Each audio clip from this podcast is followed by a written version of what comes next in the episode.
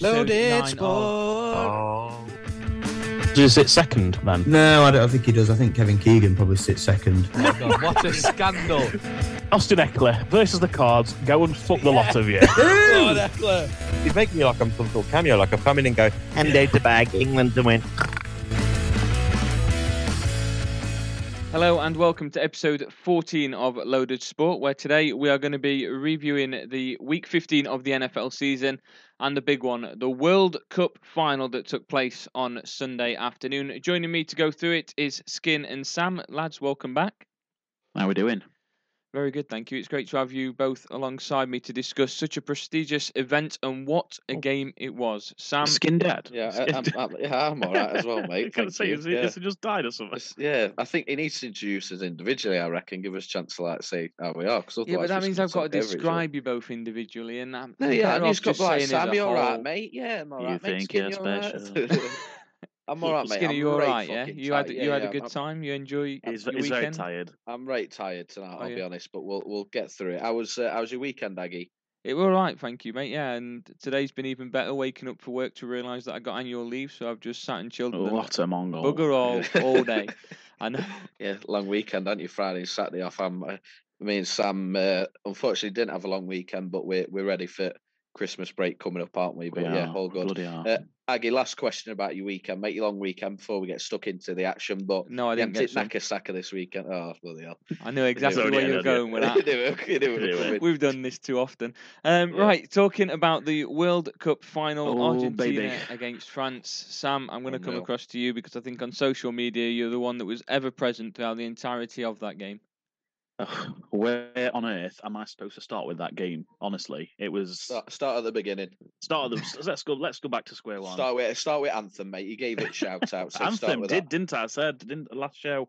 That's one thing I couldn't wait for the uh, the Argentinian anthem, and my God, it just set the it set the standard for at least the first half. Anyway, it would just Argentine were pumped up. The uh, they just attacked the game. They were so much more aggressive than French in that first half. Got the two goals that they rightfully deserved, and um, I will make. I was making notes as the game went on. And at, one point, I just stopped and put "Where is Mbappe?" in one of my notes. I just thought he's not. He's, uh, he's not made a, an absolute any kind of footprint in this game whatsoever. Uh, If you noticed, Argentina were constantly doing that little ball to the left wing over top. uh, They were really exposing Koundé at, at right back, and Di Maria. I think he. Um, he had an absolute game and a half, to be honest. Yeah. Uh, second half, French must have done something on about sixty minutes. Just seemed to have woke up. There was a lot of talk about this um, this virus or you know illness that had gone through the camp and whether the fatigue levels were a bit too high and they they couldn't quite compete on the on the level that Argentina did. But uh, something changed on 60 minutes. I think. Well, it's, it tells you everything. That I think on 40 minutes, France made a double change, didn't they? And uh, did you see? yeah, uh, did. Uh, you see- after the Argentina's second goal, they made double change up did you, top. did you see Giroud's reaction to coming off? Yeah, it was a bit. He Well, he was not a happy boy. He was Yeah. not a happy boy. Uh, but it, it definitely worked. I mean, that Dembele, he, I, I don't I don't rate him. You know, He- he's got Yeah. all the pace in the world, but I just don't think he's got a great end product.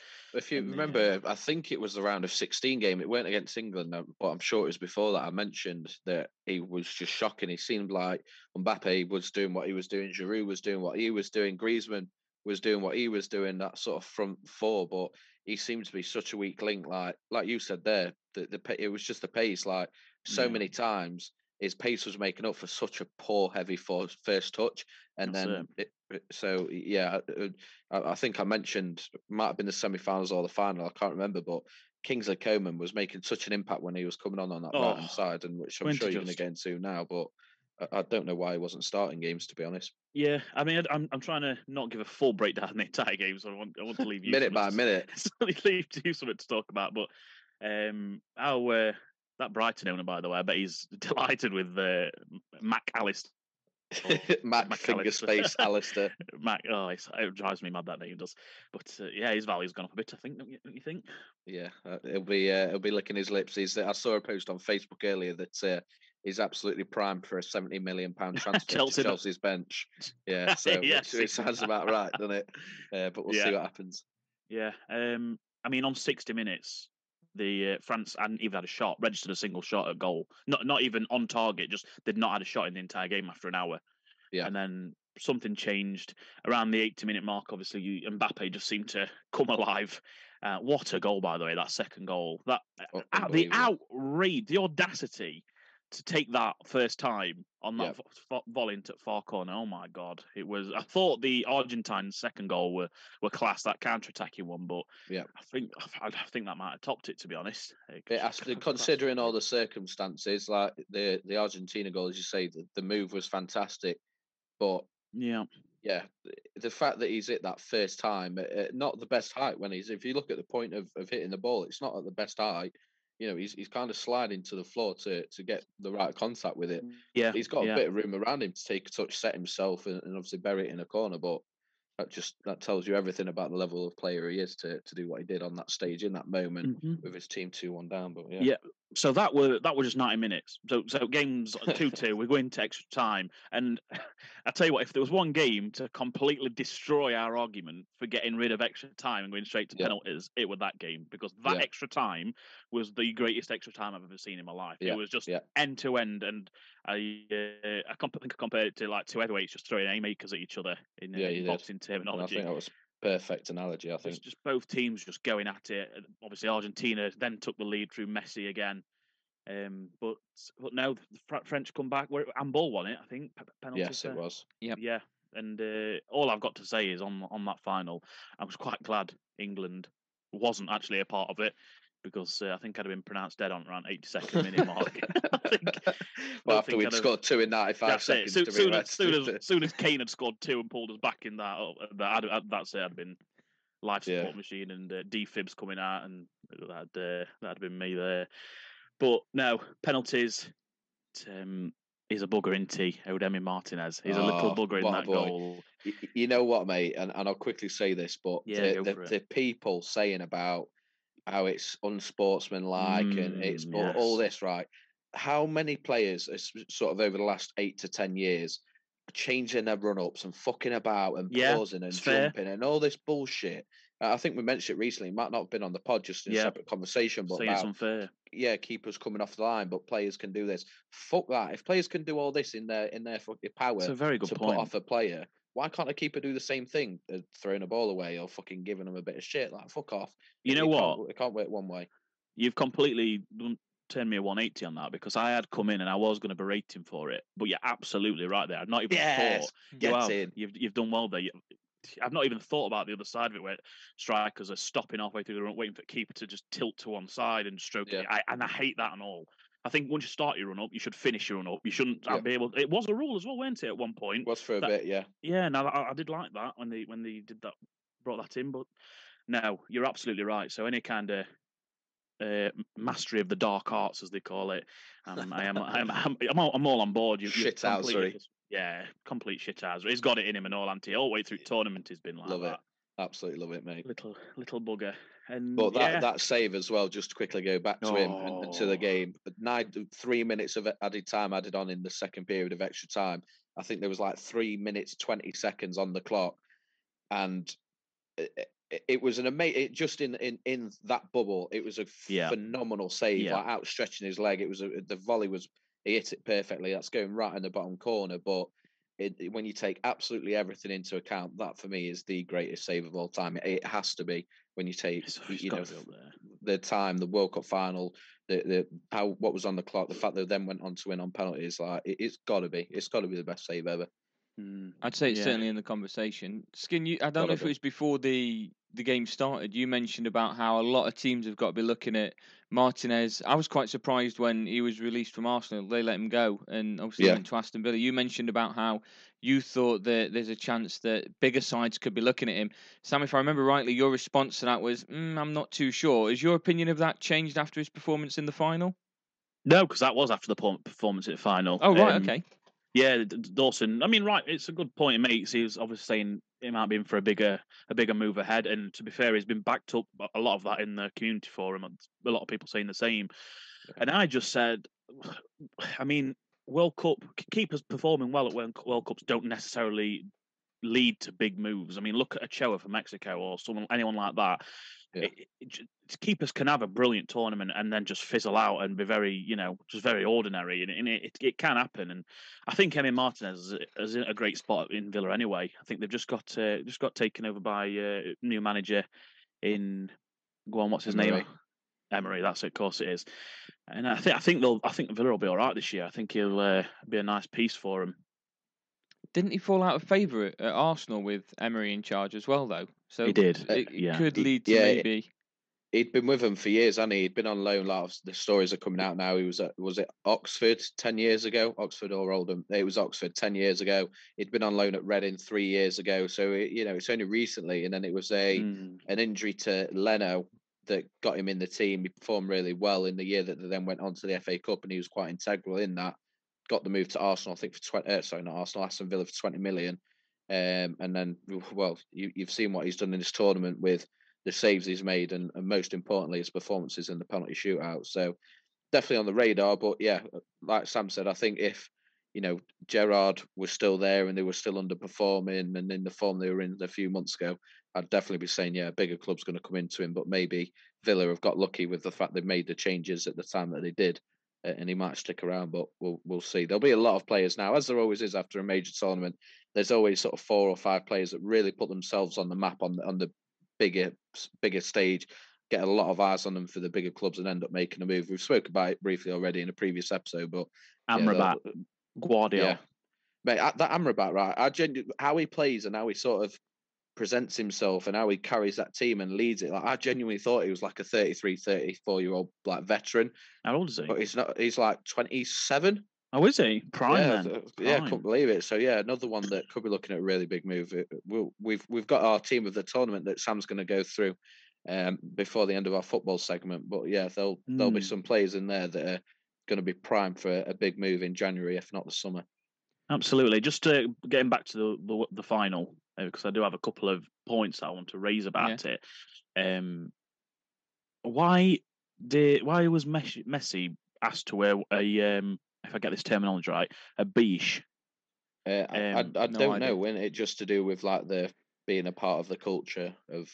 What do, what do you what do you make of that? What, what's your- what's your what's your take on that? Um, I can understand why they did it, and I think if if if any other player and any other country had won, it wouldn't have been highlighted as much.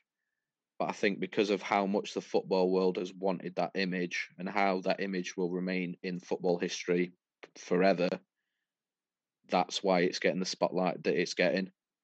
I think if. England won and Kane had lifted it wearing it, they there might have been a comment about it, but it would have been fine. If France had won it and um, Lloris had won it, that you know it would have been fine. But I think it's just because of the the historical impact of Messi lifting that trophy. I think that's why it's got such a spotlight. Yeah, That's I my that's my opinion. No, you're probably you're probably right there. Um, I've seen I've seen a stat somewhere that that Messi is the first player ever to score in every stage of a World Cup. Yeah, Um, and I think that was this one.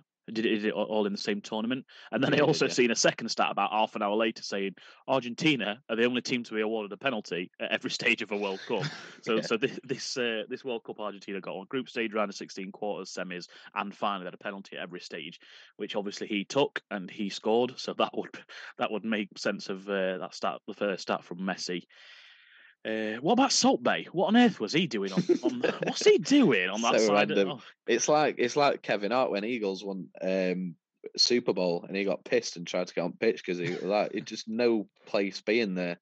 But yeah, it was it was It's very strange. It's absolutely outrageous. I, I've seen somewhere little little factoid for you that only the it. only the only people right that can hold the World Cup trophy. This is why there's a bit of an out- uproar today about Salt Bae having pictures stuck with it. There's only former winners and heads of state are eligible to touch the trophy, or unless you've obviously just won it, so you, you'd be classed as a winner. But Yeah. that's why, if you notice pre-game, who, who brought it out onto the pitch? Uh, I didn't catch it because I literally got back from being away like four minutes before it kicked off. So by the time I'd got in, got the telly on, it, I I think it was. I didn't even watch it in. until uh, last Oh. couple of minutes at the game. To be fair, until pimp. extra time. Sorry, It, mate. it was um, it was Casillas. Casillas brought it out. Oh, my man. yeah, my your favorite man. keeper of all and, I, time. and I thought it was a bit, you know, bit out there. Why is he bringing it of all people? But and then obviously I seen that start that only former winners can actually handle it. So that that's that's why they've done it. And then all of a sudden, Salt Bae's there at side at pitch, getting Sprinkling getting his salt on it. sprinkling salt all over it. I would say Jules Rimet then, but it's not been that since the seventies, has it? It's just Yeah. a World Cup trophy now. But yeah, I still went, called um, it that other day, to be fair. So don't don't worry about it. Yeah, it's uh, it's stuck in my craw a bit that one, Salt Bae. So It's what about what about Aguero um, being a part of it then and lifting it? Because he wasn't a part of the team. So what's Well, I suppose that's broke protocol as well when you think about it. I mean, I Did don't he know. lift the trophy? It was. I'm it, sure yeah, I've seen a was picture full, of him full on the kit wanker, wasn't up. he? yeah? Yeah, but It'd got it gone You see full John GT. Terry saying if you're going to do it, Do uh, it he- he properly, tweet- get yeah, shin yeah, pads. yeah, get shin pads and boots on. That's quite funny. Yeah. now that. Um, but, o- but overall, what a final! I mean, I know I've literally covered it blade of grass to bl- blade, uh, of grass. Uh, so, have you got any thoughts yourself? Either one of you? I I Um, mean I only watched on, the last I think it was like five minutes of regular time, then went on to extra time, and I just from there I Where just you? like I was out and about. My nan's Oh, uh, washing machine broke, so I had to go and fit her a new one. So I Come missed, on, like, Nan. Could you not have said. "Nan, look, a couple of hours won't hurt. You're not put washing." No, because then Red Zone was on afterwards, so I'd have missed it all. So I went Fair and enough. I missed uh, part of the, the World Cup final. But I, from there, what I grasped of it was that the game itself was phenomenal, and like Sam's just explained, it pretty much was there or thereabouts one of the greatest games of football that I've ever watched. Just two very strong sides going toe to toe with each other, and I'm I'm a big fan. And I know some people have posted like an obviously edited image of Ronaldo and Messi passing crowns down to Haaland and Mbappe. I really felt and, and enjoyed this World Cup in the aspect of it being kind of like a passing of the torch. Messi taking the first penalty for Argentina, Mbappe taking Yeah. the first one for France, leading by example. Yeah, two very strong characters, I'm sure, in, inside the respective uh, changing rooms. And then Messi, if he does retire at this point, or if, if he carries on for another year, it's effectively going to be a case of now he's passing that on to Mbappe, granted of a different nationality, but another player that is going to go out there now and compete to be known as the greatest of all time or challenge all of Messi's titles and, and accolades, isn't he? So I really enjoyed that aspect of it. And I think the, the right team won in the end. I think Argentina maybe let themselves down by it going to extra time, but as a neutral, I bloody loved it. Yeah, and Yeah, you, you just to. touched on it there with the Mbappe coming along. I mean, three penalties in a game, and he's buried every single one. Yeah. Um, all I'm going to say is, uh, are you watching Harry Kane? How can I say Harry Kane take note? That's uh, that's, uh, that's how you do it, and he's uh, he's a lot longer, a lot younger than you. Yeah, 23 years old and he's got 12 goals in World Cup. It's fucking outrageous. And he's what is he? T- did close to have 14, 15, was it? I- think so. He, Four- Ooh, yeah, fifteen maybe. Yeah, so you would assume that by the time the World Cup in 2026 in US, Mexico, and Canada is finished, Mbappe would be the highest goal scorer across all World Cups. But yeah, 23 years old to have played 14 World Cup games, scored 16, 12 goals.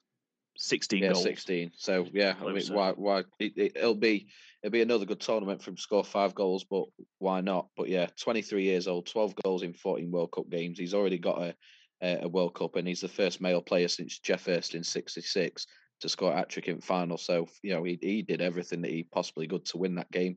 Um, un- unfortunately, fell short, but I've not really got much more to add on that. Uh, In terms of the game, the first 80 minutes, let's be honest, was pretty by the numbers. France weren't particularly in it, as you said, Sam. An hour in, they didn't even have a shot, and it looked like Argentina had got the job done, and we're and we're going to lift the trophy for Lionel Messi. But then it just turned into absolute chaos. And I know there's been a lot of talk: is it the greatest World Cup final ever? But again, recency bias is coming into play here. But as a complete overall game spectacle, the occasion and what happened, like genuinely, I I think that's the greatest football game of any competition, any stage, any anything of, of my lifetime. So I, I- can't see how I, I can't see how you can beat that. Like how how do you beat that as a mm-hmm. as a as an overall game in our lifetime? But yeah, phenomenal World Cup final, the biggest sporting occasion in the world, and and it delivered. So whatever the final is in four years' time, it's going to have a hell of a lot to live up to because in that coverage to lead up that game, a lot of people will be talking about the uh, the game that we witnessed yesterday. So yeah, fair play to both teams. There we go. And Argentina walk out as World Cup champions. Did we? Did you say at some point that you think that Messi's not done? Did I hear that right? there was rumor that he's not done. He's going to try one more as champion. Uh, Yeah, I think that's that's what's been dashed about today, aren't they? His, his come out and said he's not going to retire, which I Yeah. personally think is a bit disappointing and a bit of a mistake. I think what a platform to retire on and just you know Yeah. hang your boots up while you're on the highest of highs. He's not going to reach that high again. They're they're not going to go back to back. I'm, I don't care what anyone says. Um, uh, yeah, I thought it's the absolute no-brainer to retire, but, but that's uh, obviously his decision. You if you keep- wrote a movie on a, about a football like the goal movies back in the Yeah. day like that is the perfect ending like you couldn't let the 24 final losing an extra time and that that image of him walking past the trophy going to pick his runners up medal and, and knowing that was his chance and you know everything that we know has happened like that is the the you couldn't have written it any better than than what happened if you were to write that as a movie so yeah it, it seems like it's only going to be downhill from this moment. But look, if he wants to play in that shirt and wear the gold badge on there and all that kind of stuff, then then why not? He's earned it. Speaking of movies, let's uh, not forget that the cameras have been following Messi around for the best part of the year, Yes, just covering his life. And how good is that going to be this last uh, this last month? They- It's- they it's are gonna- going to make so much money off the back of them winning the World Cup yesterday. It's going to be so much more popular. Yeah, I can't wait for that. Absolutely. I'm just gonna, whilst we uh, wrap up on the World Cup final, discuss um, the predictions that we had before the tournament began for the World Cup. So I'm going to give a bit of credit to Mudge for this. He is away on on holiday, but he's still sent in for us. He's listened back to the World Cup preview show that we did, um, and put down all the predictions that we'd put forward as well. Um, so, Skin, you'd gone for a France versus Argentina final with France as the winners. I did. I will also point out I'm going to be I'm going to be that guy. But um, I believe it was Kerowin right at the start of the to- uh, toilet tournament. Where the fuck I got toilet from? Uh, right at the start of the tournament, put in the community forum about you know what are your predictions, top scorer, surprise team, all that kind of stuff. And I put for winner Argentina in brackets. I've bottled it in France uh, on France because of their injuries. So I, I don't want to be that guy, but I feel like I've got to put it out there. But yeah, I, I pre-tournament France to beat Argentina. I was so so close. Fair enough. You had the exact same final actually as Mudge. You went Argentina, France, and he'd got Argentina winners. Um, Kemp and myself had both gone Argentina against Brazil. I'd I'd gone Sam here. Brazil winners. Kemp had gone Argentina winners.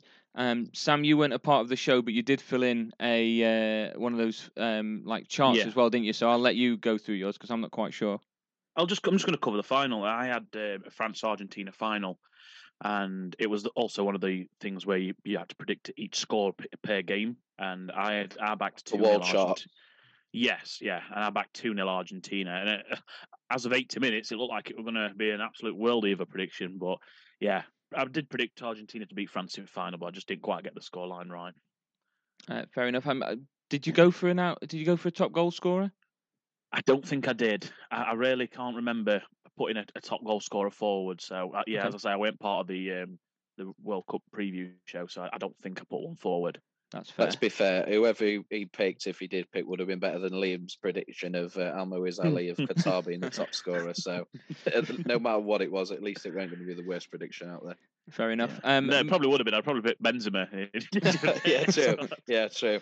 Speaking of Benzema, Kemp went for Benzema um, and said he's in the form of his life. And then, of course, Still he went think out it's a better pick than Qatar play. um, Skin, you went for Harry Kane. Thought Benzema would favour on outright goals, though. And um, obviously, this was prior to Benzema missing out on the World Cup through injury. Yeah. Um, Mudge went for Mbappe and made a point of him killing smaller teams with goals. Um, Yeah. And I went for Messi with eight goals. Um, and he finished on seven goals and had more assists. So had Mbappe not. Scored as that, well, didn't he? he did, yeah. So had Mbappe not scored that final penalty, Messi would have won the Golden Boot because he got more assists than Mbappe. So I'll take that as a uh, as a mini win because that's as close as I'm going to get to getting anything right as we've already established from all this prediction stuff that we do. Um, but I went for Brazil to beat Argentina in the final as well. So there's a couple of different players there. Just a quick question for you both: Do you think that the final, Sam, I'll, uh, Skin, I'll come to you first. Do you think the final would have been any different had Benzema been fit and played? Well, it'd be hard to say no, he wouldn't have made an impact, especially when you consider that double change that France made after 40 minutes after the second Argentina goal. So, yeah, would he have started over Giroud again? Who who knows? They, they could have completely changed the formation throughout the tournament. The starting lineups, it, it, it's hard to predict or say what they would have done. So yeah, having a player of Benzema's caliber starting or you know available to come on is, is not going to have a negative impact, but. Dembele was definitely that weak link at, at, the top, as we've mentioned already. I just don't know how you then fit Benzema into that, whilst also keeping, say, Olivier Giroud on uh, as well. But yeah, he wouldn't have had a negative impact, would he? No, that's well, understandable, Sam. Yeah, I mean, you say that. However, Benzema went missing for a couple of years, didn't he, in the national side? They it did. was they went on to win the World Cup without him in 2018. Yeah. They brought him back for the Euros, and then they went out to Switzerland. So you know, it's they did. It, when he's played, I, I don't think his I don't think he really suits their system in these knockout games. He can he'll score all day long against these minnows in the group stage, but uh, Giroud is just the perfect striker for them. It's it's weird. It's so weird because he's not not quick, but he's just an out and out striker. It's that movement into it. It's that it's that first couple yeah. of steps just in his positioning he's just a focal point, isn't he? He's big.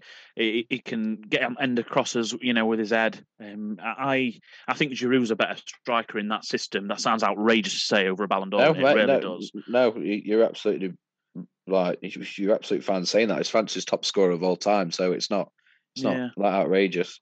I suppose so, but yeah, I think you'd, you'd think the loss of a Ballon d'Or winner would massively hurt any team, but I do think France just don't miss Benzema, and now it, it, obviously we, we, just found out today that he's retired as well because he's had a um, had a bit of a history with Deschamps, and apparently yeah. he would have been fit for the round of sixteen, like I like essentially Neymar or you know a couple of others that that happened. I mean Neymar yeah. were injured in during tournament, I guess, but um, and and Deschamps uh, sent him home like a couple of days. They picked up the injury a couple of days before the World Cup started, just sent him home. The doctor said he could, you know, potentially appear after the round 16. He says, Deschamps says, no, just go home. And then that was apparently the one that just, he thought, well, fuck you then, for lack of a better word, and just completely severed ties. I think the club, do- uh, the France doctors and Deschamps tried reaching out to him while he was at home, and he just completely blanked them from stories we're hearing today. Wow, and then interesting as as we as we see that he has now officially retired. So I don't think they'll miss him. I really don't. No, that that's understandable after what happened in the uh, in the final. I guess getting all the way to the final without him, but they had quite a few injuries throughout as well. So that front side, I think, in a couple of years in the Euros and then four years again in the World Cup, are going to be yeah. quite a force. Let's move and, on. And, and, oh. and, this just before you do move on, and that is why he's such a bitter pill to swallow for the going harking back to that England quarter final. People are giving so many different excuses on the ref and whatever. The truth is that was a weak France side. That was a weak France side. It depleted the two centre mids, Rab, uh, Rabiot and Tchouameni. And Tchouameni has an outstanding tournament. Don't get me wrong, but the usuals in Pogba and Kante that sit there, they're going to be back soon. Um, they're going to, you know, Varane's weren't, weren't even fully fit to start the tournament. Yeah. Uh, that's probably why Benzema actually thinking about. It. That's probably why he has gone because they thought, well, it's taking Varane. He didn't start the first few games. Why? Why can't he start me? But there we go. Now I think um, I don't even know what I'm about to say now. You mentioned the bit of pill to France swallow then about get stronger. About yeah. yeah, about losing to France. Everyone's going on about Mbappe and how he's performing. And don't get me wrong, he's, he's obviously world class player. But where was he against England? He was practically non-existent, and we still and, and we lost, and, and we took the game against possibly one of the best players in the world at the moment. So that's why I'm finding it a bit of a yeah, it, bit of pill to swallow. It's, t- it's tough, mate, and it, and it always will be. But you look at the Morocco game and how easy it was. Well, how not easy as such, but say comfortable France won that game. You think, ah, come on. And then France went in that game for that first hour, and it's not to say we would have gone in and we'd have been drawing with Argentina or winning at that point because you never know. And, and Argentina are a, fantastic side who've been in great form, other than that loss against Saudi Arabia. But you do think I, I disagree with it.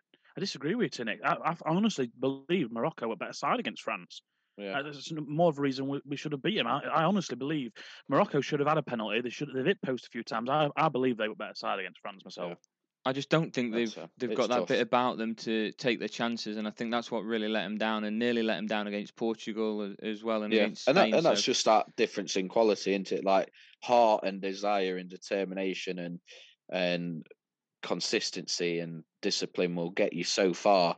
But that is why, more often than not, at pretty much every single tournament, we, we spoke about it the other day in the preview show about teams that make the semis and play in the third place playoff. That is why there will nine times out of ten be a surprise team in the quarterfinals. It's been Croatia in the past. It was Morocco this time. Your South Koreas, your Turkeys, all those kind of teams that have been there.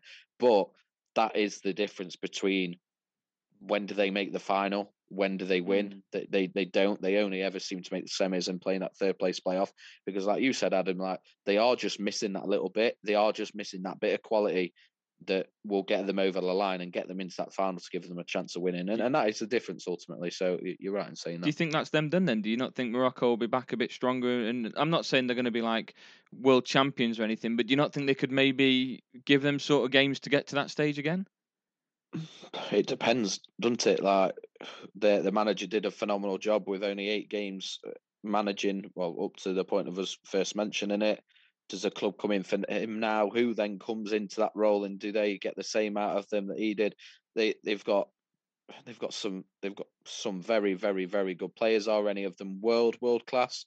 Hakimi maybe had class as world class, but other than that, uh, it's a team of, of very good players and, and below. And again, it, they might not benefit in four years' time, but could they benefit in, say, 20, 30 years' time when kids nowadays are inspired by what they see and football is, is there's more investment in football in that country and stuff like that? You don't know. So they might not benefit straight away, but they might do, you know, in generations to come because of their performance. If I know Mr. Thomas Kemp, and if I know he's listening to this, I know he is absolutely raging at you calling Hakimi world class. Uh, I just know it. He's steaming right now. Eh, well, he thinks not Kevin be- Keegan's the second best. best It's not- England manager. So He's, he's not best at world, mate. So he's not world class in his lo- his his head. yeah. Excellent. Let's that's it, move on to the team of the tournament that we've put Go together. Sam. Here we go. The loaded sport team of the tournament. This is it. This- Prestigious if you're in this. We've all uh, got our heads together and we put the team together. We're going for a um, it's a four three three because I felt like we needed um, a few more attackers in there. If you know what I Yeah, mean. you can't go straight 4 4 2 nowadays, can you? No, it's no, a dead no. formation. It is. It is. Unless you're Argentina, who of course won the World Cup with it. So there you go. Um, yeah, that shut me right up straight away, didn't it? Fucking hell, fuck that right up. Uh, so in goal now, we're back in and f- to and froing with this one. We've gone. Emi Martinez, the little bugger from Argentina. that's, that's his little nickname. bugger, We that don't know what art it is in Argentinian, no, but no, just that's what we. little little bugger. That's his. Uh, we'll have to find out what the Spanish um, equivalent to Yeah, that is. Spanish. Um, yeah, obviously massive in, in a couple of them shootouts they've had. If, uh, uh, it was the uh, your, your Croatian boy went. It was the other one, honourable Yeah, mention. Livakovic. Yeah, he, he was he was absolutely phenomenal. I think uh, Emi Martinez was fantastic at points, but I, I still do think that if you go back, not that you will, but if you went back and watched Brazil against Croatia, Oh yeah, that's the second half performance of Livakovic was absolutely phenomenal. He currently plays for Dinamo Zagreb. I think again he's 27 years old, so would not be surprised at all if if some sort of bigger European clubs come sniffing around him uh, by the end of next summer because yeah, he was absolutely phenomenal. Yeah. Um, so going into defence now, uh, right back is someone that we've just mentioned. Um, you said is world class, and it's Hakimi. We're going with. Oh, team of the tournament, he must be at least all right then. it's uh, part of the part of the back five. Was it four or five? I can't, they, changed a They played of times. four. They played four, uh, four for the most part. Yeah, he was um, four clean sheets in the in the tournament, which is absolutely fantastic for a side like um, like Morocco. So yeah, I thought we better honour them. And he deserves credit as well for that ice cold as fuck penalty against Oh, Spain to win it. oh, Panenka, He- he's gone Yeah. Panenka it, and he straight down middle. That was naughty. Uh, two centre backs. I've gone Varane and uh, your man Gvardiol. I know you Oh. um, you rate him very highly as a youngster. 20 years old, mate. Absolute beast. Yeah, he's uh, another. Uh, yeah, another one in there. He's uh, looking for some kind of move. You'd, you'd think Varane. We've put him in there. I mean, it was a toss up between him and Romero. Um, I did go with Varane just because I it just come back from injury. I know he didn't play the first game. I think. Yeah. Uh, and he was just, I thought he was an absolute stalwart at that back. He, he, he just looked like he belonged and he just showed up. Um, Upa, Upamecano at the side of him. Because at right back, they didn't look too good, did they, France, with uh, Koundé playing normally centre back, playing outright. So I thought Varane had a lot to cover there and he, he did it well. Yeah, definitely. So moving into the midfield, I have Left, gone. don't forget left back. Oh, sorry, you're right. Of course we are. We've uh, and again, this has been quite debatable because Yeah, we've gone back and forth on this big time. there's been a, there's been about three people we've mentioned on this, and to be honest with you, there's not. I don't think there's been a, a great left back at this tournament. I really Yeah. don't. Adam was really, really behind Luke Shaw, weren't he? He wasn't sure up about putting him in, but the joke there is that it was in fact Mr. Dawson who was. Mate, like you said, there's been no one that stood out, so I Yeah. was all for putting him in. It is, but it just it was just so average. Like it, it played okay. Like Yeah. it went it, went one England. It went England's best player. So therefore, I think Bellingham were England's best player. And, and, uh, and to be honest, spoiler alert, we haven't got him in. So, um, yeah, he ain't going to get in. So we've gone Guerreiro uh, for Portugal left back. He chipped in with a goal. I thought he were always always there on that left hand side, pushing right up. He offered that um, that eye press. And, uh, he got a couple of assists as well. Uh, so yes, moving into that midfield role, we've gone three here. Uh, first one is Anton Griezmann. Now, the absolute nerve of this guy to just think over the last month, you know what? I think I'm just going to decide to be best centre mid in world. And he just, he absolutely dictated every single game France had. And I think he was probably France's best player. Uh, I say that with obviously Mbappe there. Mbappe was the spark, the the star quality that got them the goal, that got them over the edge. But he ran every single game. I thought Yeah. Griezmann. I thought he was absolutely outstanding. It was Um, unbelievable, mate. Unbelievable. yeah, him and then his teammate at the side of him. I've gone for Tchouameni as well. I have um, I have involved him. Another young guy scored a bit of a screamer against England. However, on that goal, just um, I did see something Ben Foster said on his Yes, um, yeah. on- yeah Great his podcast, by the way. Oh, unbelievable! And he said that nine Premier League keepers out of ten would have made that save because Yeah. they uh, they he should have overcompensated for the for for the the how it swerved. He says by just before the ball crossed the line, it wasn't in that far corner. It only went really into the corner as it crossed the line. And he says it should have dived further than the post just to overcompensate the reach, which obviously we all know he's not really got a great reach anyway. And he Yeah. thinks nine times out of ten that should have been saved. He thinks if Pickford's really honest with himself, he goes back and looks at it, he probably will agree with him as well. So Yeah, and that's kind of been one of Pickford's Pickford's biggest downfall into is that it if a goal's in a corner, he, he, Yeah, he he's, can't, he's- get, can't get to it. yeah, I don't want to say he's a bad shot stopper because he's not, because he has made fantastic saves.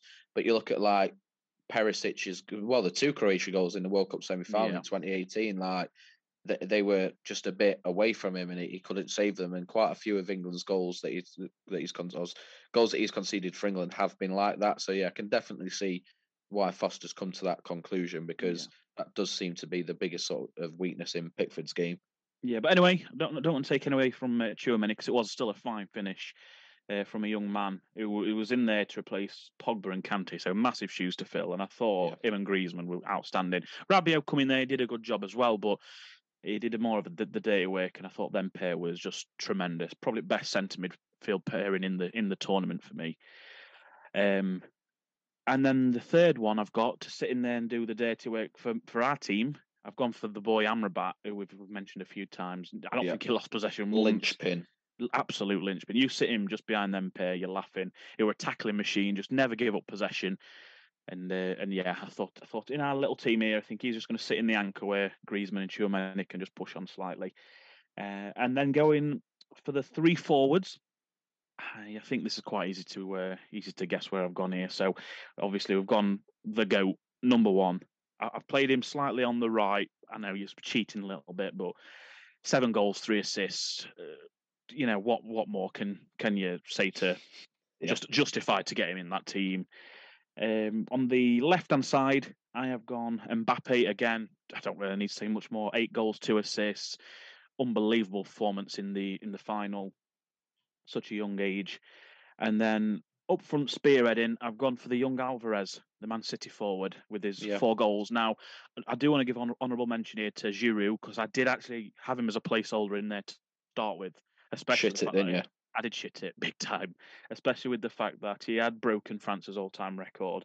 It was just for the fact that that Alvarez, it just it gave it enabled Messi to do so much more. It- They're showing a couple of his stats during the final, and it was always the highest runner on the Argentine team, and it was Yeah. his running in behind constantly just freed up so much space for that ten, you know, the ten space in behind, just below the striker, and which obviously Messi just is going to thrive in that position. So yeah, that's the team. So just to recap, that's Martinez in net, and then I've gone Hakimi, Varane, Gvardiol, Guerreiro, and the back four. Then it's Griezmann, Amrabat, and Tchouameni is my midfield three, and Messi, Alvarez, and Mbappe the front three. I think every one of them on there have had an absolutely outstanding tournament. And um, I'd like to hear your boys, your boys' opinion. Any honourable mentions potentially?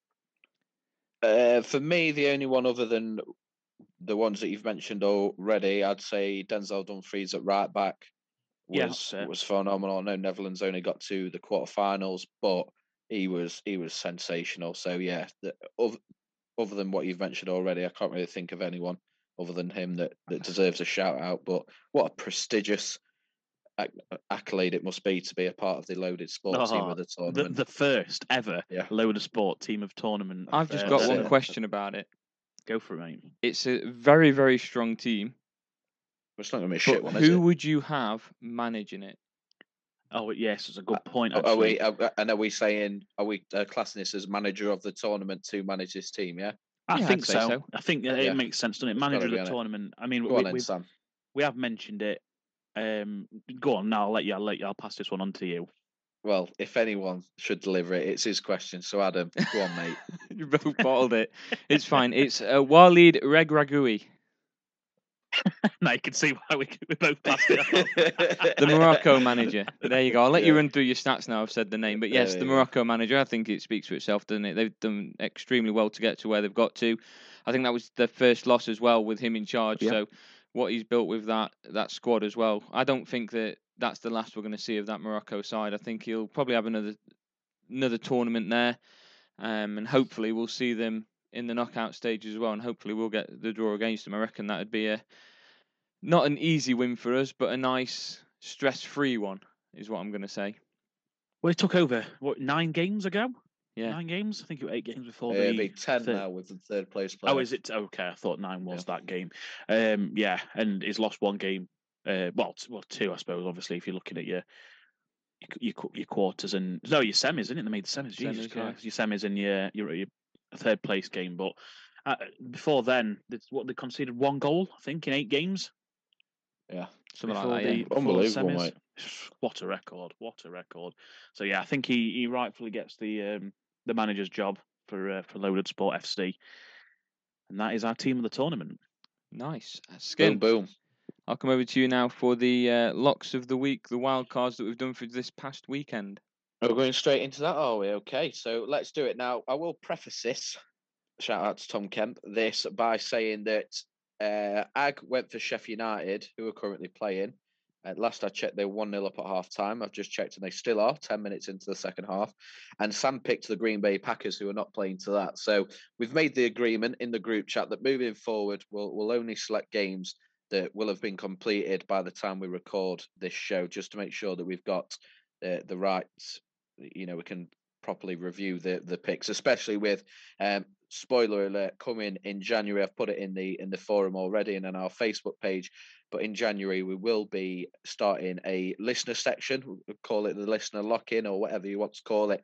But each week on our preview show we're going to have uh, a special guest in where they will pick a lock a scorer a wild card for the upcoming weekend and then they will have to predict predict three scores that they will be presented with at time of recording and then we'll have a leaderboard throughout the rest of the season and that will run up until the end of may when uh, english football finishes for the summer. So yeah looking forward to getting this yeah bring your a game do your research take it seriously and whoever's top of the leaderboard out of a possible six by the time we're done will will win a nice little prize. So yeah really looking forward to getting different opinions in and different personalities. But um if you do want to get involved in that and again you are you are new to the show search for Loaded Sport on Facebook. If you want to be a part of our private forum, it's Loaded Sport Community Forum. Also on Facebook, as always, search for Loaded Sport on either Spotify or YouTube and follow, subscribe, do the usual stuff.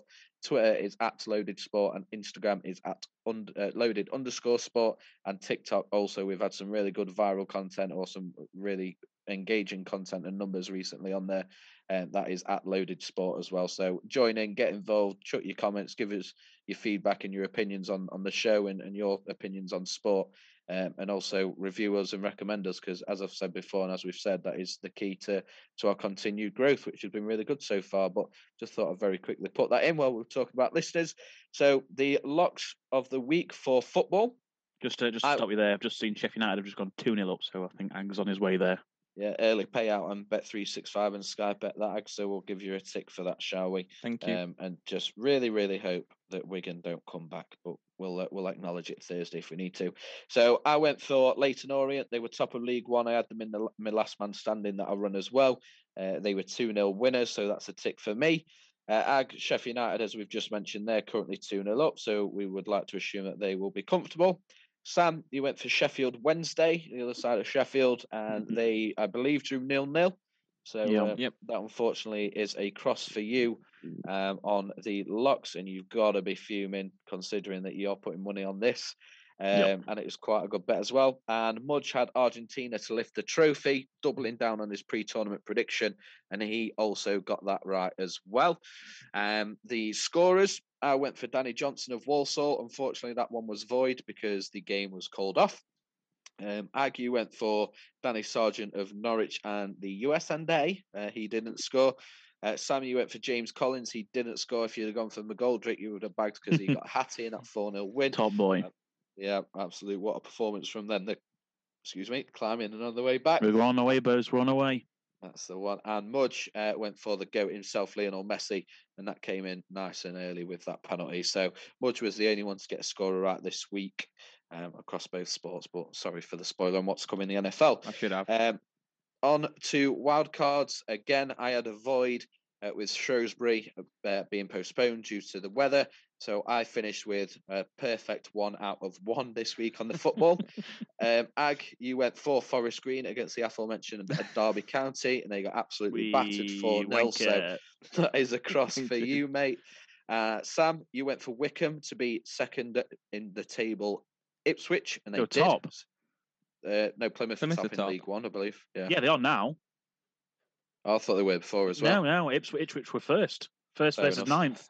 There we go then. Well, you've got a nice big fat green tick for that one, mate, because Wycombe did win, and then Mudge had Morocco to win the third place playoff, which we know they didn't. So that is across uh, there. So out of a possible one, two, three, four, five, six, seven football predictions, with obviously not including the uh, the voice for myself. So that's actually six six picks. Sorry, one, two, three, four, five, six, seven, eight, nine, ten, eleven, twelve picks. We got one, two, three, four, five out of ten. So not the best week there, lads, but Must do Sam, better. must do better. And and depending on the result in the Packers game tonight, mate, you're going to be absolutely kicking yourself because as we mentioned last week, you do like to stick a tenner on on the eight selections over the locks. And so far, we are six out of seven. No, we're not, mate. Uh, Why aren't we? Because Vikings lost. No, they didn't. No, they didn't. They won in overtime. Wait a Um, minute. Yeah, and they we'll did. we'll get into we'll get into that, mate. The little spoiler coming up for the NFL section. The Vikings now have overcome the biggest ever deficit to win an NFL game. They somehow won after being 33 0 down to win 39 36 in overtime. So, uh, yes, Sam, as it stands, seven of the locks have played, six have won, and the only one that hasn't won is your Sheffield Wednesday pick with the Packers still to play tonight. So, All I'm going to say is what a twat I am. you know the reason why I said they lost well, is because I'm on Bet three six five right now because I have got a treble on that involves Sheffield United. And just an FYI, they haven't actually given me an early payout, which I'm a bit fuming with. Um, also, I've got Sporting. I've also got Sporting Lisbon who are five 0 up, who also don't have a tick either. So I'm uh, not too happy about that. However, the point I'm making is Vikings have got a big cross at the side of it, and I'm thinking, what the hell are you on about? The Vikings and Sheff Wednesday both let me down, and then I see that I accidentally backed first half money line with the Vikings. Oh well, yeah, they were they were thirty three and all down, mate. So definitely worth coming in. what a dickhead! It's a, it's a good effort. So yeah, uh, the the locks this week really really good. If you uh, if you do decide to start backing and moving forward like Sam is, remember to please uh, gamble responsibly and only gamble what you can afford to lose. I, I would like to put that out there. But yeah, so some really good picks there. Uh, I think so it's far this um, week. I think I'm proving that while I'm absolutely unbelievable at picking an underdog to win, I am absolutely shambolic at Yeah. securing a lock. Something that you should be, as I always say, should be something that you're willing to bet your mortgage on. A lot coming in. I, I think I've I've not hit on my last three now. I think with my yeah, that's So that's rough, mate. And and from 2023, when we start after Christmas, I'm going to keep a tracker for the whole of the year, and then we'll Yeah. we'll assess the scores come the end of the year. But yeah, you, you've got what two weeks left to, to iron that shit out, mate, because you yeah. don't you don't want that hanging over your head throughout 2023. But as you said there, you're good at picking uh, the underdog, and, and we'll get more into that once we cover the NFL picks uh, shortly, because you, you've landed on an absolute diamond this week. I have. There we go. In just a few moments' time, we'll be back to review week 15 of the NFL season.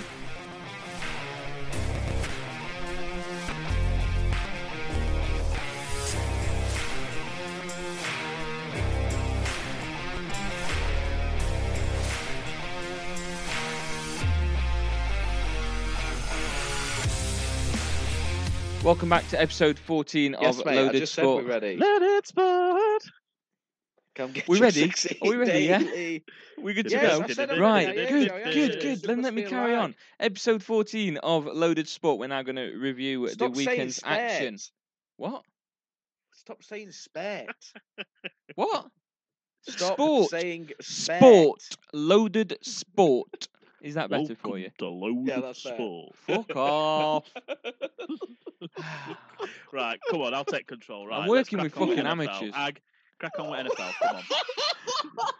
I know how Aaron Rodgers feels now. oh fucking god!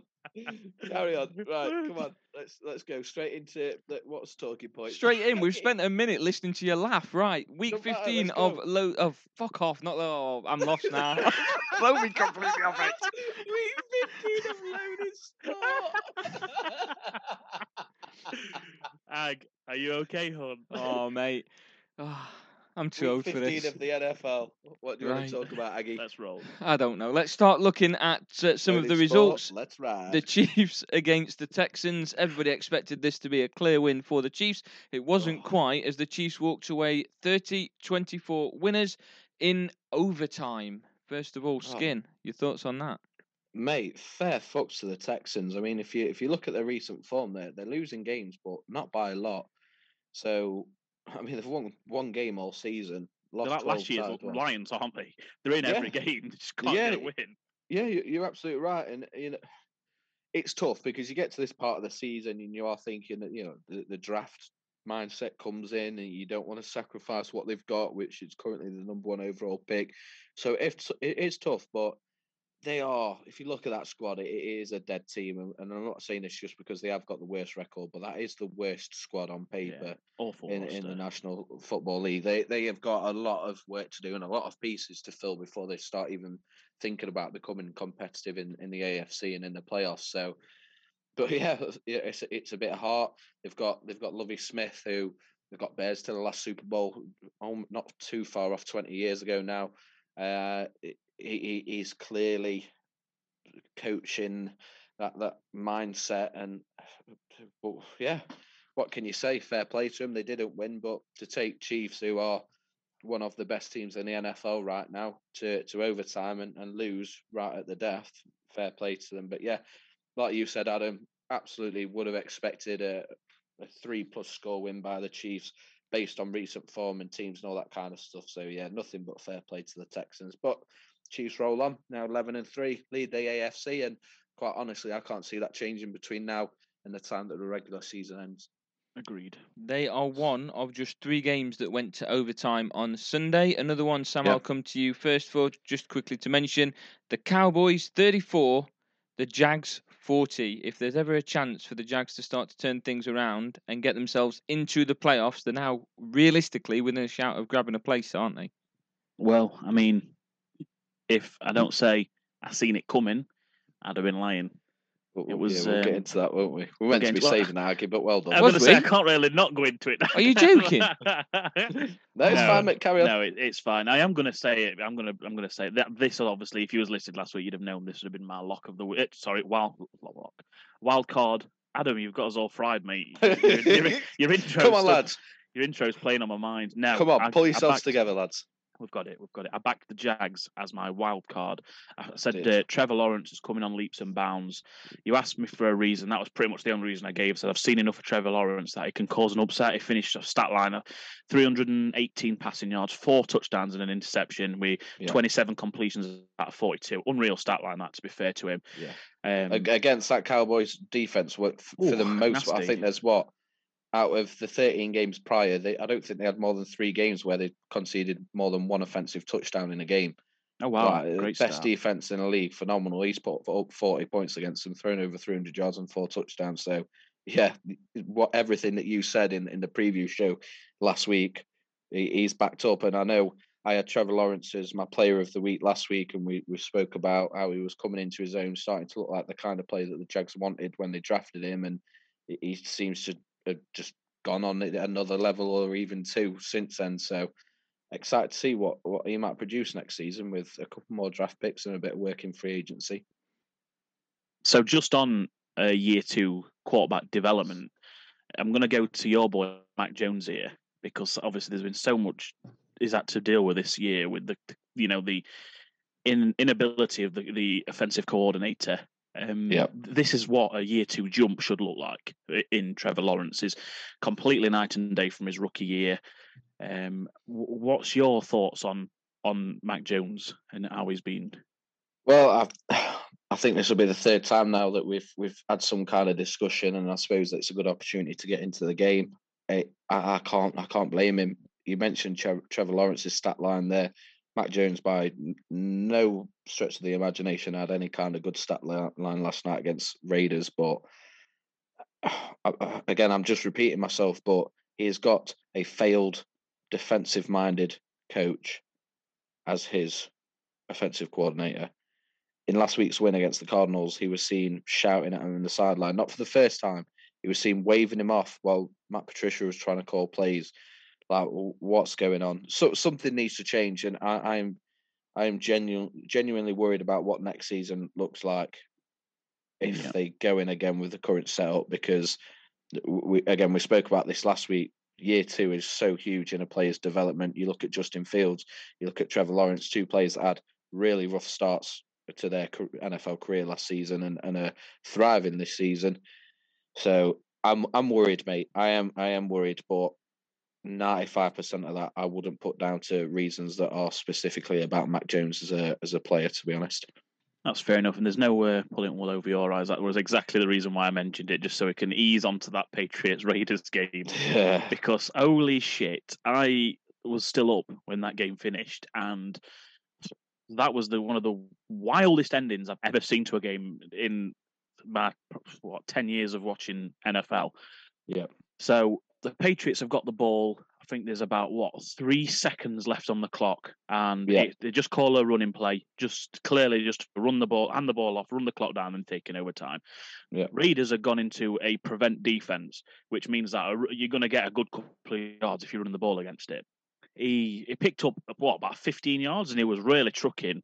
Yeah. He starts coming to a couple of tacklers. In next minute, he laterals it, which is his mistake to start with because he should have been tackled and gone down from that point.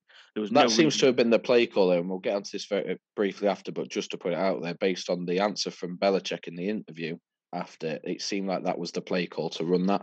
If that's the play call, then, then this is on Belichick because I was going to put it all on. Was it uh, Jakobi Meyers, wasn't it? So the ball yeah, he threw to it back. Yeah, yeah. So were it Rhamondre Stevens who, who yeah, Yeah, so he threw it to Jakobi Meyers, and then obviously in Jakobi Meyers' head, he uh, there's only one way of looking at this. He's gone into the thing thinking, "Oh shit, I've got the ball. We need to score." That's what he's thought. Is is is is on that sort of drill where it's the, the only time you ever do a lateral as if you're desperate and you need points. He's got the ball in his hands. He's thinking, right, I need to make a play now. He's made one. I need to make one. He's turned around and threw it back to quarterback. And Chandler Jones, of all the people that could have done it as well, the ex the expatriate, Yeah. Just uh, the biggest stiff arm into Mac Jones's uh, helmet, and then away he goes and takes it to the house. It was just absolutely balmy. And I'm sat there, I'm sitting here thinking, as Charlie Nicholas would say, uh, I'm thinking, oh right, Patriots needed must need to score then. And I looked at score and they were tying, and I was like, what on earth are they doing? Just take take overtime and go again. But now the uh, this they decided to take the games uh, take the game out of Mac Jones's hands and uh, just just gift it to the Raiders. It, wa- it was quite quite something to behold. Yeah. You want to say nothing more on that? I, I, I was I was literally just thinking as you came to the end there. Like, I'm glad you've covered that because I, I I'm I'm verging on genuinely speechless. Uh, uh, like you said, they were they were tying. You you run that clock. Part of me thinks, what's the point in running that clock? Because you, you it's a one percent chance that he's going to get that fifty-five yards and, Yeah, and score a just take a touchdown. Yeah, there's not going to be enough time to make a run, stop the clock, take a field goal in a position where he was at that time. That that, you know that it was a, a relatively decent attempt at a field goal. So I don't really know why they called that play. Um, in the in the interview, media interview after, Belichick said that Mac couldn't make that throw, and that's why they didn't go for a hail mary. It was a 55 yard throw. S- I- I- If that's not burying your quarterback, I, I I don't know what is. Yeah. To be honest, Does that not make you worry a little bit that he's given that comment on the back of the discussion about 100%, Mac Jones and the offensive coordinator that he's Yeah. backing his coordinator over backing your quarterback? Yeah, hundred percent. Look, Mac Jones is is a national championship winner at college level with Alabama, and yes, he had phenomenal talent around him, but he made big throws, and he, he had the players that had the ability to make big plays, take the top off of of defenses with their speed and all that kind of stuff. But we've spoke about it before with like Tua and Tyreek, and how Tyreek has to sometimes come back because he's so quick, and and Tua can't make that deep throw, but. Mac made those throws. It, it, you only need to go on YouTube, put Mac Jones college highlights in to see that he is capable of throwing that ball deep. So I, I'm I'm pausing it. It doesn't make for great listening, so I apologise. But I, I gen, how do you explain that? How do you justify that? You, you can't. And Mac Jones after said, "Look, it's on me. I should have made that block." No, that's Uh, bollocks. He's he's bollocks. he's he's he's trying to you know he's trying to be a leader. He's he's trying to take one for the team. But yet again, as I've said multiple times throughout this season, it's it's absolutely not on him. What what, what can he do in that situation? Ball flies towards him. He's got a, player in Chandler Jones flying towards him. There's only one person winning that fight every single time, and, and it ain't Mac Jones. So yeah, I, I, I, yeah, I'm sorry. I, genuinely don't really know what to say. It was completely baffling. There was absolutely no reason to do it, and But even even Belichick saying even Belichick saying he, he, Mac can't make the throw. If he knows, if he genuinely believes that, then he shouldn't have been. That play shouldn't have happened. It should have just been taking a knee, and you go into overtime, and you and you you know you've reset, you go again. Yeah. So that's I thought it was just a, Kobe Meyers going rogue, and he's just uh, lost his head, and I don't know. Well, he has to an extent, but if that's the true play call, so he's decided designed run that, and then for the running back to do a lateral, then that's entirely on him. That is on nobody else except for Belichick. because, like you say, they're tying, so there's n- there, there- there's no Nothing, reason whatsoever. Nothing. If if they're down, you know, if they're down two, one, two, three, four, five, six points or whatever, and they need a touchdown, then hundred percent. I, I I still would disagree with Mac not being able to make that throw, but I'd understand the play call. But there's no reason to call that play in that moment in the, in that scenario. So that's why I'm just like, I, I can't explain it. They're the experts. They're the ones that are paid to do the job. They're the ones accountable. I I, I can't see a, any explanation, or I can't think of any explanation that would justify it for me to go, yeah, fair enough. Yeah. Anyway, Ag, let's move us on. Yeah, let's move on Yeah, it's- to uh, the upset. player of the week. Skin, I'll start with you to try and cheer you up a little bit. Let's go to you for the player of the week first. All right, mate. Well, we've already spoken about this game, but Zay Jones of the Jacksonville Jaguars has been absolutely fantastic for them recently. If you go back over this last month to six weeks and look at his stat lines, he has been integral to the rise of Trevor Lawrence. He's been absolutely brilliant as that number two alongside Christian Kirk, or or maybe even a one B to Christian Kirk's one A. And yeah, has been has been absolutely fantastic Ag- against the Cowboys. Only six receptions, but 109 yards and three touchdowns. So contributed what 18 points of that 40 that Jags put on the board. So yeah, I'll uh, I'll give Zay Jones, especially with the career that he's had. He came in with quite a lot of hype. He was very quiet. I think it was the, the Bills that he played for for quite a long time and, and was really quiet. But this last six weeks or so, he's which I don't know why, but he's looked at he's looked absolutely fantastic and probably I, I'd argue a top twenty wide receiver in the league with, with how he's been over the last four to six weeks. So yeah, I'll, I'll give Zay Jones my player of the week. Like I say, six receptions, three touchdowns, over hundred yards. Fantastic week and a fantastic performance for him. Nice, Sam. So I'm going to give it to a defensive player because we always go offence. I uh, know Dawson went defensive the first time we did this, and I think week one, that was it. we that was the only time we've done it. So I'm going to start trying to give a bit more love to the defense, and I'm going for one boy in particular, the rookie who played on Sunday Night Football, New York Giants defensive end Kayvon Thibodeaux. So he recorded in one play, he recorded one sack, one fumble, one fumble recovery, and one touchdown, all in the space Gosh. of one play. He got the uh, he got the hat trick as they call it. He also had nine tackles to go with that, which I believe led the team. You just looking now? Yes, it did lead the team. Nine nine tackles, uh, one sack, and as I say, uh, a strip sack return for a touchdown. So I'm going to give Kayvon Thibodeaux my love and uh, give him his flowers this week because he, uh, yeah, it's, it's finally starting to show why he was the I think number five pick uh, overall. I think it was fourth or fifth, weren't it? It might have been fifth, yeah. I think he was Fifth, fifth. I believe. Yeah, and just on the on the back of that, did anyone has anyone seen any highlights from the Giants Commanders game? I haven't, mate. No, I've only seen the um, McLaurin. I saw the final play. Weird, Yeah. weird, weird end to the game. So that's exactly what I was referring to. So I don't know if anyone, any listeners have uh, seen this, but essentially Washington are driving down the field with like a minute minute left. This is t- to tie the game. Obviously, they're going to need a two pointer with it finishing twenty to twelve. Um, that was a score, not the time at night. And um, um, out on, on the outside, as the quarterbacks do to snap it, as Heinicke's do to snap it, um, Terry McLaurin is out on the far side of the field, and he see he seems to have a little discussion with the the line judge who stood next to him. Yeah. And essentially, what, what what we've now learnt is that the line judge is telling him he needs to take a couple of steps back eh, because he's is not in line with the play. So he's like checked himself, has then gone back to the line judge and said, "Am I okay?" And the line judge said yes. Uh, he's then the receivers then turned Terry's then turned inwards to look at his quarterback to his left, so obviously the line judge is to his right. Um, as the ball snapped, the line judge has gone into his pocket and he's and he's pulled the flag anyway. so there has been a lot of controversy about that call. If to say it's the equivalent of you know, as they said on Good Morning Football, a fifth grader going to his teacher, "Oh, this is my homework. Before I hand it in, have I done right?" They've said yeah, and then they've handed it in, and then It give him an F got for it. yeah, it's like it- it's checked with the line judge to make sure is this okay. He's given the all clear, and then he's flagged him afterwards, which just seems crazy to me. So they got called for a flag on that illegal formation. Uh, they come back five yards. They go again, and then this time they throw it to the opposite side of the field. And I don't know if you've seen this play or not, but I don't know how that hasn't been called for. This is the one that I was referring to.